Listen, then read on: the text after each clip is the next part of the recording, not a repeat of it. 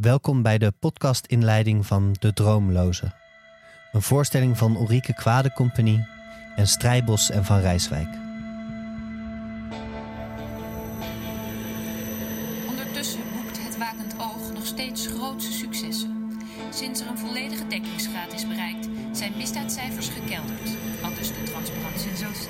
Allemaal.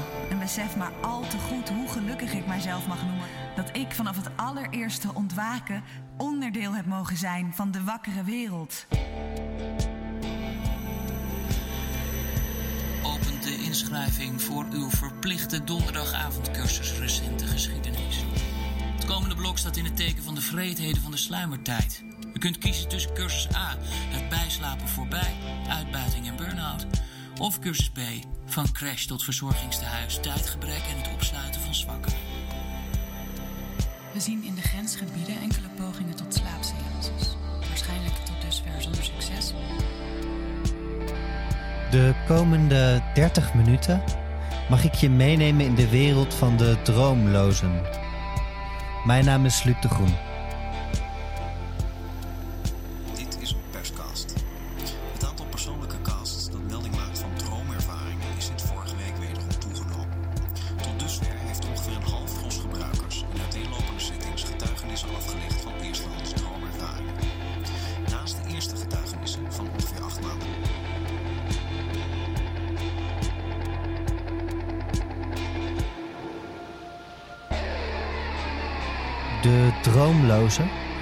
Zich af in een niet al te verre toekomst waarin het slapen volledig is uitgebannen.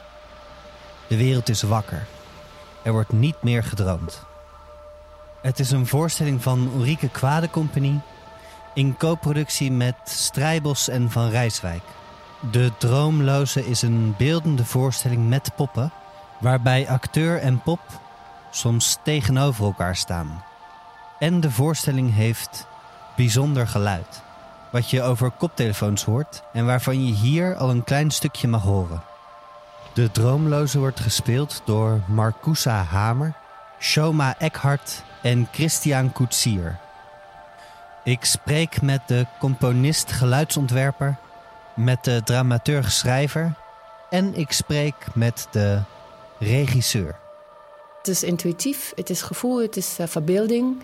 Het is het eh, niet denken. Dit is Ulrike Kwade, de regisseuse van de voorstelling. Ik spreek met Ulrike in de kleedkamer van het theater waar de voorstelling wordt afgemaakt. Het is twee weken voor de première. En mijn eerste vraag is waar de voorstelling eigenlijk over gaat. Het idee is dat eh, mensen in een maatschappij leven eh, die 24/7 wakker is. En dat ze waakbehandelingen ondergaan om eh 24/7 daaraan deel te kunnen nemen. En eh, het gevolg van deze waakbehandelingen is dat mensen niet meer dromen. En daar gaat de voorstelling over. Wij aan de ene kant hebben we eh, het script voor de voorstelling, dus het verhaal van de voorstelling. En dromen op zich, de verbeelding of het gebruik van de verbeelding, dat ehm, staat niet in een script. Dus wij hebben zeg maar, met z'n allen in de voorstelling ook zelf eh, weer dromen moeten leren. En ehm, wij leven, wat mij, volgens mij, in een maatschappij waar, ehm, waar dat niet meer wordt aangesproken. De verbeelding niet en, eh, en het dromen niet en het eigen perspectief op de dingen niet. En het zelf je leven vormgeven ook niet.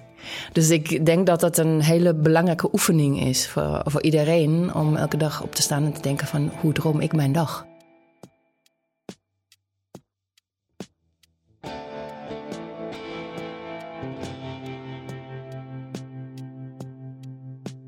Waarom is het eh, zo belangrijk om verhalen over technologie en de mens te vertellen?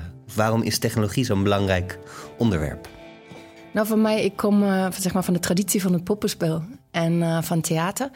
En vroeger heette dat zeg maar poppen- en objecttheater. En nu zou ik zeggen, het is de, de poppen van nu zijn robots. En de objecten van nu zijn iPhones en andere devices. En daar zit natuurlijk een heel leven in en achter. En dat is onze realiteit nu. Dat is wat wij elke dag doen. En, en, en daarin te duiken, dat is denk ik een, uh, uh, iets wat wij met het theater op dit moment moeten doen. En daarom vind ik um, zijn poppen en objecten zo actueel. Waarom ben je ooit begonnen met werken met poppen? Ik ben in theater terechtgekomen omdat ik interesse heb aan processen en aan gedachte-experimenten. Dus er zit altijd een, een, een lading filosofie in, een lading psychologie in en een, een lading uh, teamwork, met mensen willen werken. En um, de poppen die hebben mij daarin verrast omdat die um, een soort uh, wereld schetsen waar ik niet zelf het middelpunt van ben. Dus um, ik kan zelf afstand nemen en een, wereld creëren, of we met z'n allen creëren een wereld in deze voorstelling waar we tegenaan kunnen uh, uh, kijken en zeggen van is dit wat, wat het is? Is dit wat we willen? Is dit wat, wat wij elke dag doen? In plaats van onszelf uh, als centrum in de wereld te plaatsen. En, en dat is um, iets wat mij altijd enorm heeft gevoed. Ik heb in Japan poppenspel gestudeerd. En, en ik moet zeggen dat de traditie, of, of zeg maar ja, de traditie van het Japanse theater en poppentheater ook uh, zo diep is dat het, uh, dat het mij nog, nog steeds voedt. Ik heb uh, um, bij een Japanse meester gestudeerd. Hij heette Hoichi Okamoto. En hij heeft um, met een pop en zichzelf gedanst. Dus het was een soort vertaling. En um, ik heb bij hem toen gewoond en van hem het pop, bouwen en poppenspel geleerd.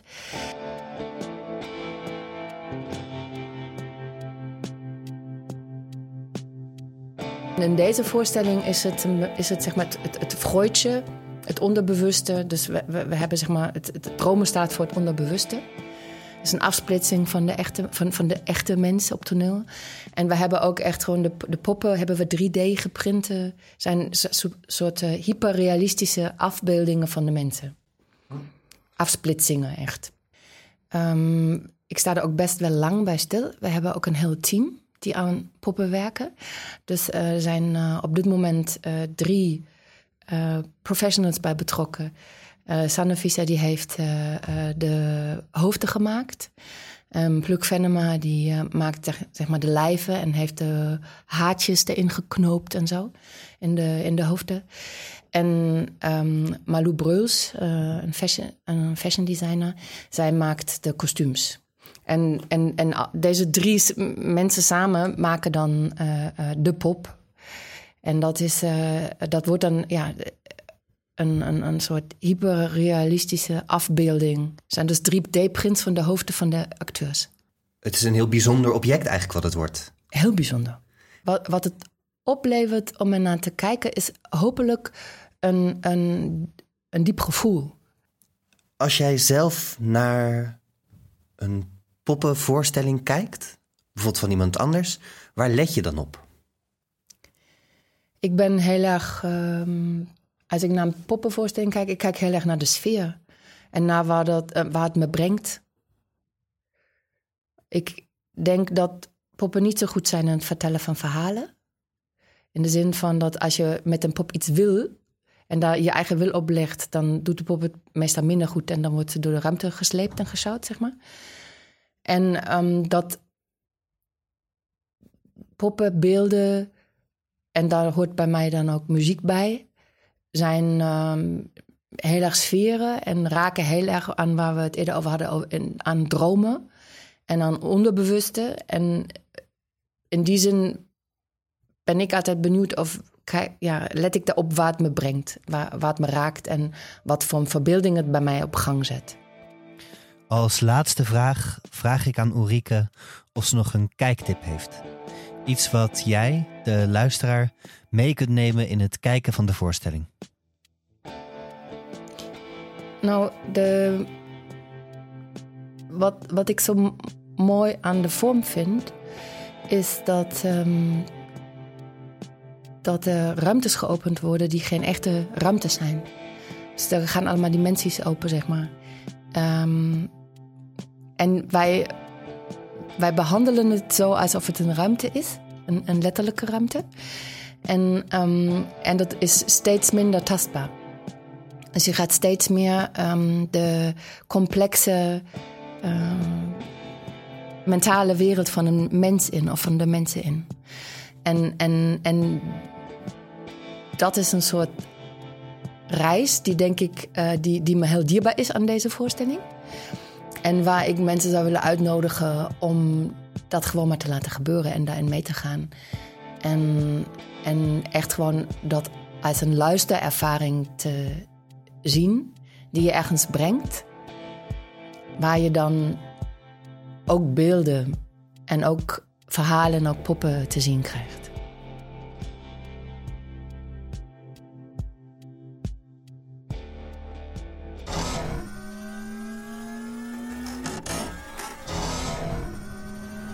U begrijpt de risico's. Ze zijn beperkt hoor.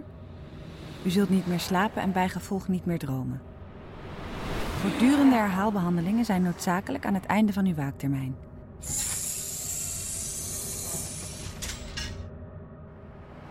Dit alles geldt voor de rest van uw leven.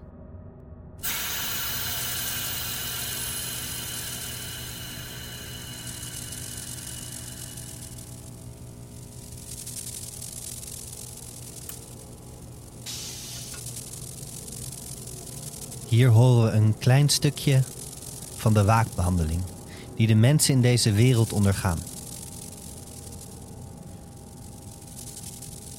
Als tweede spreek ik met Thomas Lamers. Hij heeft een dubbele functie bij deze voorstelling. Hij is schrijver en dramaturg. Nu heeft u misschien wel een beeld van wat een schrijver bij een toneelstuk doet. Maar mijn eerste vraag aan Thomas is wat hij als dramaturg zo al doet op een dag. Ha, hoe ziet mijn dag eruit? Um, uh, ik heb veel afspraken waarin we heel erg veel praten over de, over de inhoud. Dus uh, er ligt dan een idee of er ligt bronmateriaal en daar gaan we het dan over hebben. Uh, en dan moeten we op zo'n manier begrijpen dat we daar ook keuzes op kunnen baseren. Dus we gaan um, nadenken over vormen en kleuren en tempo's om dat wat we van die brontekst begrijpen ook op een effectief mogelijke manier uh, uh, over te brengen bij een publiek. Deze voorstelling, De Droomloze, gaat over een wereld um, in de niet al te verre toekomst waarin we vanwege een, uh, een, een, technologische oplossing niet meer hoeven te slapen. dus dat, dat hele lastige gedoe van naar bed moeten gaan en weer op moeten staan waar je uren mee kwijt bent, dat is, is opgelost. En we kunnen gewoon altijd wakker door het leven. En um, dat lijkt allemaal heel erg leuk. Maar natuurlijk uh, is het ook een beetje een schone schijn. En over de problemen die daar ontstaan, daar gaat deze voorstelling over. Nou, we hebben zo een beetje de, de hypothese opgesteld, de Arthur Eaton, de andere schrijver uh, en ik, dat in deze ordelijke wereld um, uh, er geen ruimte meer is voor creativiteit en irrationaliteit. En um, de, de mensen in deze toekomst zijn ook creativiteit en zelfontplooiing een beetje als de bron van het kwaad gaan zien. Dus wij hebben allemaal een heel positieve associatie bij, bij creativiteit. Um, maar uh, als je creatief gaat nadenken over wat voor projecten je nog kunt, uh, kunt gaan doen in de, in de toekomst of hoe je je leven kunt gaan inrichten, dan ben je ook heel erg aan het nemen. En dit, de, deze nieuwe wereld lijkt een wereld in balans waar mensen zich dat soort kritische opbouwende vragen niet meer stellen en gewoon lekker meedraaien in een opgeruimde wereld. Um, en het probleem is natuurlijk dat er onder die kurk toch nog iets borrelt wat, wat er eigenlijk uit wil komen. Dus we blijken toch een soort irrationele kern te blijven houden. Of een hang naar, naar creativiteit of het veranderen van je, van je levensloop, van, van de toekomst. En, um, en dat, ja, dat gaat zich toch wreken in deze nieuwe wereld.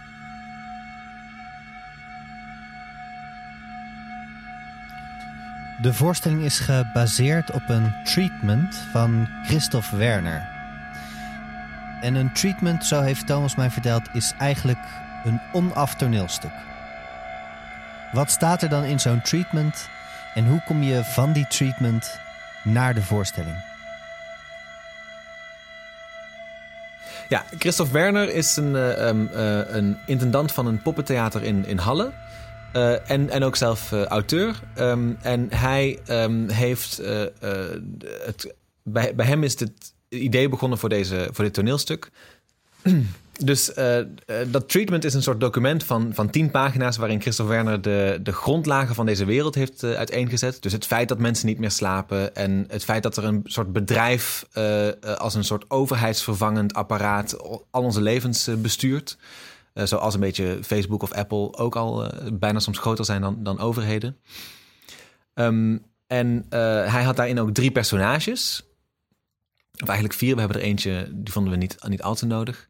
Um, drie personages daarin bedacht. En hij had een vrij traditionele CEO, een, een man, een ondernemer, een secretaresse en een dromenkramer. Want dat, dat zit in deze, in, in deze voorstelling. Er is iemand die in de kelders van de, van de samenleving leeft, die nog wel met dromen bezig is. Op hem heeft deze technologie geen vat. Uh, dus hij is nog steeds met, met dromen en irrationaliteit bezig. En hij wordt een beetje een soort cultfiguur. Dus deze drie personen uh, om wie het stuk draait, uh, had hij al bedacht. En Arthur en ik zijn daar aan, mee aan de slag gegaan. En hebben ons afgevraagd wat vinden wij daaraan belangrijk. En wat vinden we daaraan misschien minder belangrijk. Wat kunnen we nog wijzigen. en we vonden het zelf leuk en inspirerend om wat met de genders te, te wisselen. We vonden het een beetje um, ouderwets om de secretaresse van de grote baas verliefd te laten worden op een andere man. En dat er dan dat loyaliteitsconflict ontstaat. Dus we hebben die uh, um, rollen omgegooid. Bij ons wordt de um, secretaresse gespeeld door een mannelijke, acteur. Dus is ook geen secretaresse meer. En de grote baas is, uh, wordt gespeeld door een vrouw. Um, want we dachten, als we dan toch met een toekomstbeeld bezig zijn, waarom zouden we dan nog een, een jaren 50 uh, werkvloer neerzetten? En hoe is het dan voor jou als schrijver om ook in het repetitieproces als dramaturg mee te werken? Ja, dat is niet te doen. dat, uh, dat is heel anders dan, uh, dan normaal gesproken als ik dramaturg ben van iemand anders zijn, uh, zijn, zijn brontekst of haar brontekst. Dan um, ben ik samen met Ulrike bezig met het interpreteren van, van, van, van zo'n werk. En nu, omdat ik zelf heb meegeschreven aan dit stuk, heb ik steeds het gevoel dat de dramaturgische vragen die natuurlijk in een repetitieproces opkomen, uh, dat ik daar al een antwoord op heb geformuleerd en dat dat, de, um, dat, dat het toneelstuk is. Dus ik ga steeds een beetje uh, op en neer tussen uh, het idee, ik moet beter uitleggen wat daar staat, maar dat levert niet altijd de beste voorstelling op. of ik moet die schrijver een beetje achter me laten en ook gewoon rukzichtloos scènes kunnen schrappen of hele betekenislagen eruit kunnen halen, omdat het effectiever communiceert op een andere manier. Dus ik ben de hele tijd aan het schipperen tussen, tussen moet ik nog voor dit kindje zorgen of moet ik het een beetje in de echte wereld volwassen laten worden. Het is, het is, een, uh, het is een ingewikkeld proces, uh, moet ik zeggen.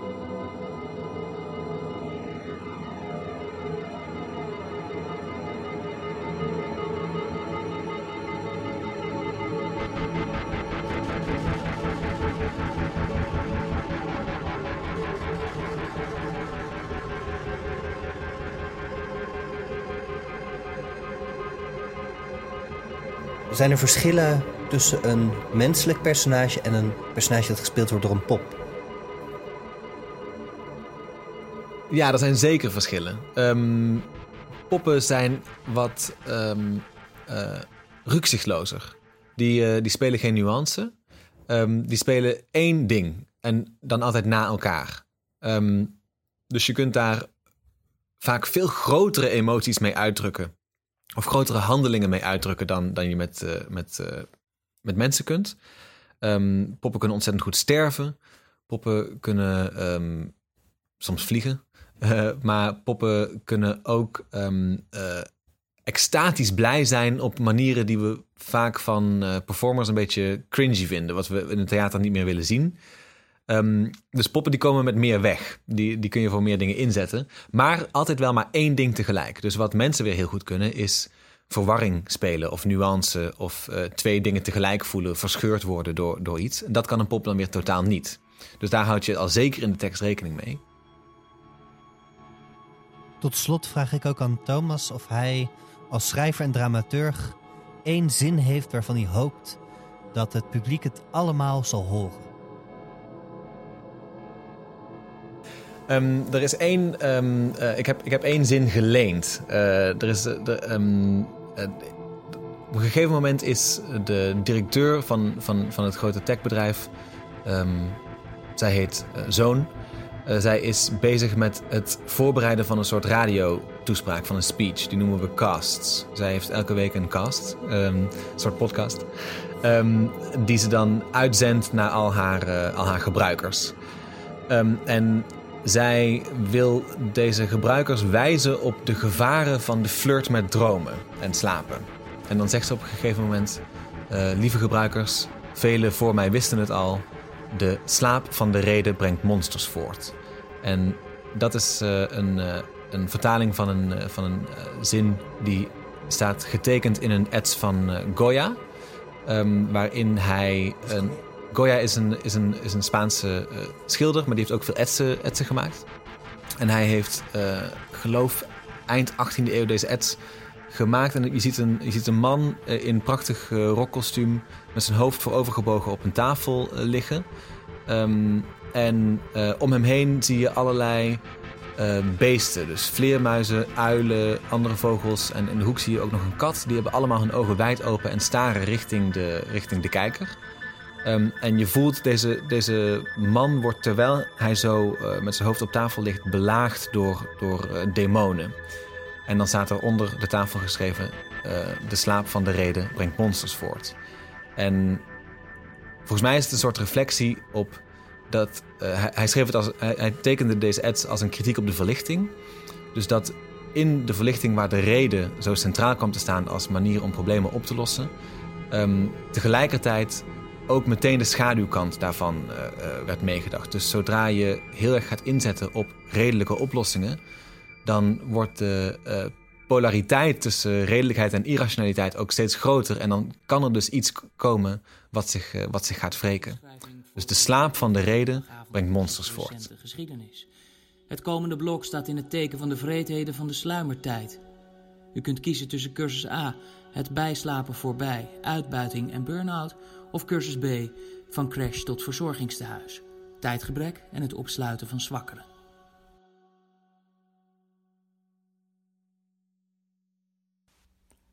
Ondertussen boekt het wakend oog nog steeds grootse successen. Sinds er een volledige dekkingsgraad is bereikt, zijn misdaadcijfers gekelderd, aldus de transparantiedienst. HWO-directeur Zoon zei daarover in een commentaar het volgende. We zien in de grensgebieden enkele pogingen tot slaapseances. Waarschijnlijk tot dusver zonder succes. Mevrouw, kunt u eens beschrijven hoe het voelde om met hem zo'n sessie in te gaan? Je luisterde naar een fragment van de Wakkere Wereld perscast. Uit de voorstelling. Als derde en laatste spreek ik met Rob van Rijswijk. Hij is componist en deel van het duo Strijbos en Van Rijswijk.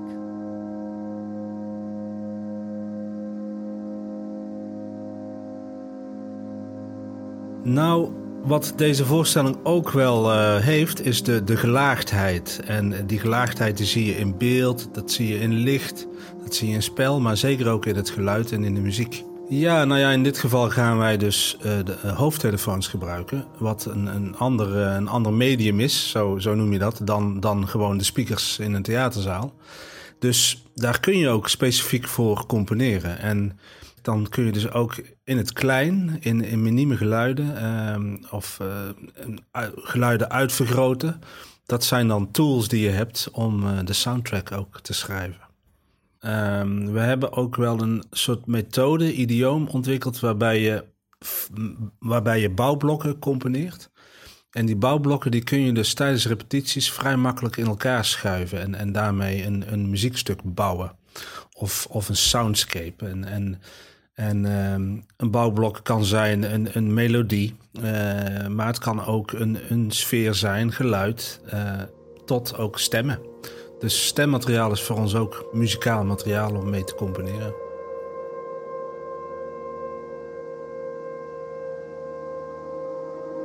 Naar wat voor een soort materiaal zoek je dan? Of wat voor een soort bouwblokken? Ja, je, je hebt natuurlijk de thematiek van de droomloze. Dus de thematiek gaat over dromen en het wakker zijn. Um, dus je gaat nadenken over hoe je die werelden wilt vormgeven, wilt sounddesignen. En ehm, tegelijkertijd werk je ook met verschillende perspectieven. Dus soms wordt er live gesproken op het podium, daar kijkt het publiek naar. Maar soms hoor je ook stemmen die vooraf opgenomen zijn van, van de spelers op het podium. En ehm, dat zijn meer gedachten. En die gedachten die, die, ehm, die neem je ook op een andere manier weer op. Die stem is zacht, die is fluisterend meer, die is heel dichtbij. En het is haast alsof je die stem zelf in je eigen hoofd hoort. Die fluisterstemmen, die gedachten. Dus uh, vanuit een ander perspectief, een gedachte, heb je ook een ander, ander soort stem die je hoort. En dat is ook de reden waarom we met hoofdtelefoon willen werken. Omdat je, je wil zo intiem bij een persoon in het hoofd kunnen kruipen. Um, plus het spel van live gesproken teksten met gedachten en ook telepathie stemmen. Dus waarin de, de spelers met elkaar spreken um, zonder dat het echt uitgesproken wordt. Dat zijn allerlei lagen die je in geluid kunt vormgeven. En, die, en dat gaat het beste met een hoofdtelefoon. Overigens uh, staan er op het podium toch ook speakers. En ook een subspeaker. Uh, dus op momenten dan, dan worden die ook aangezet naast de hoofdtelefoon. Waardoor je een nog breder geluidsbeeld krijgt. Het, het krijgt dan meer ruimtelijkheid. Dus uh, je zou kunnen zeggen, waar een hoofdtelefoon een intiem beeld kan scheppen, kun je met de combinatie hoofdtelefoon en het geluidsbeeld op het podium, de speakers op het podium, kun je een, een enorm ruimtelijk beeld, geluidsbeeld scheppen. En dat is heel interessant, want dan uh, kun je contrasten maken en dat is heel boeiend. Dat, dat, daarmee maak je ook het verhaal, het narratief. Tot slot vraag ik ook aan Rob voor een kleine kijktip. Een Easter egg die u, de luisteraar, kunt beluisteren in de voorstelling. Ja, er zijn meerdere van dat soort Easter eggs, zou je kunnen zeggen. Um, het, wat het geval is met geluid, is dat het publiek het vaak onbewust meemaakt. Uh, beeld is het, het, visuele beeld, is, veel, is een veel bewuster proces, dus daar ben je bewust van. Dus wat vaak gebeurt is alle veranderingen in geluid, zelfs als het juist goed gebeurt, hoor je bijna niet. Je, je, maar je wordt er wel enorm door, door beïnvloed. Alleen onbewust word je beïnvloed. Maar een van de dingen die, die we bijvoorbeeld doen is, uh, er, is een, uh, er is een karakter die heet Kramer. En die bevindt zich in een kelder. En als je goed luistert, dan zul je horen dat uh, gaandeweg de voorstelling die kelder eigenlijk steeds donkerder en zwaarder en, en meer benauwd gaat klinken. Het is heel subtiel, maar het stuurt wel jouw jouw blik naar, naar die ruimte van Kramer. Tot zover deze podcast-inleiding. Ik hoop dat je nieuwe dingen hebt gehoord. Ik hoop dat je zin hebt om de voorstelling te zien. En ik hoop dat je extra veel gaat zien. Deze podcast is gemaakt door mij, Luc de Groen, in samenwerking met Ulrike Kwade Compagnie en Theater Bellevue. Alle muziek die ik in deze podcast heb gebruikt komt uit de voorstelling en is van Strijbos en van Rijswijk.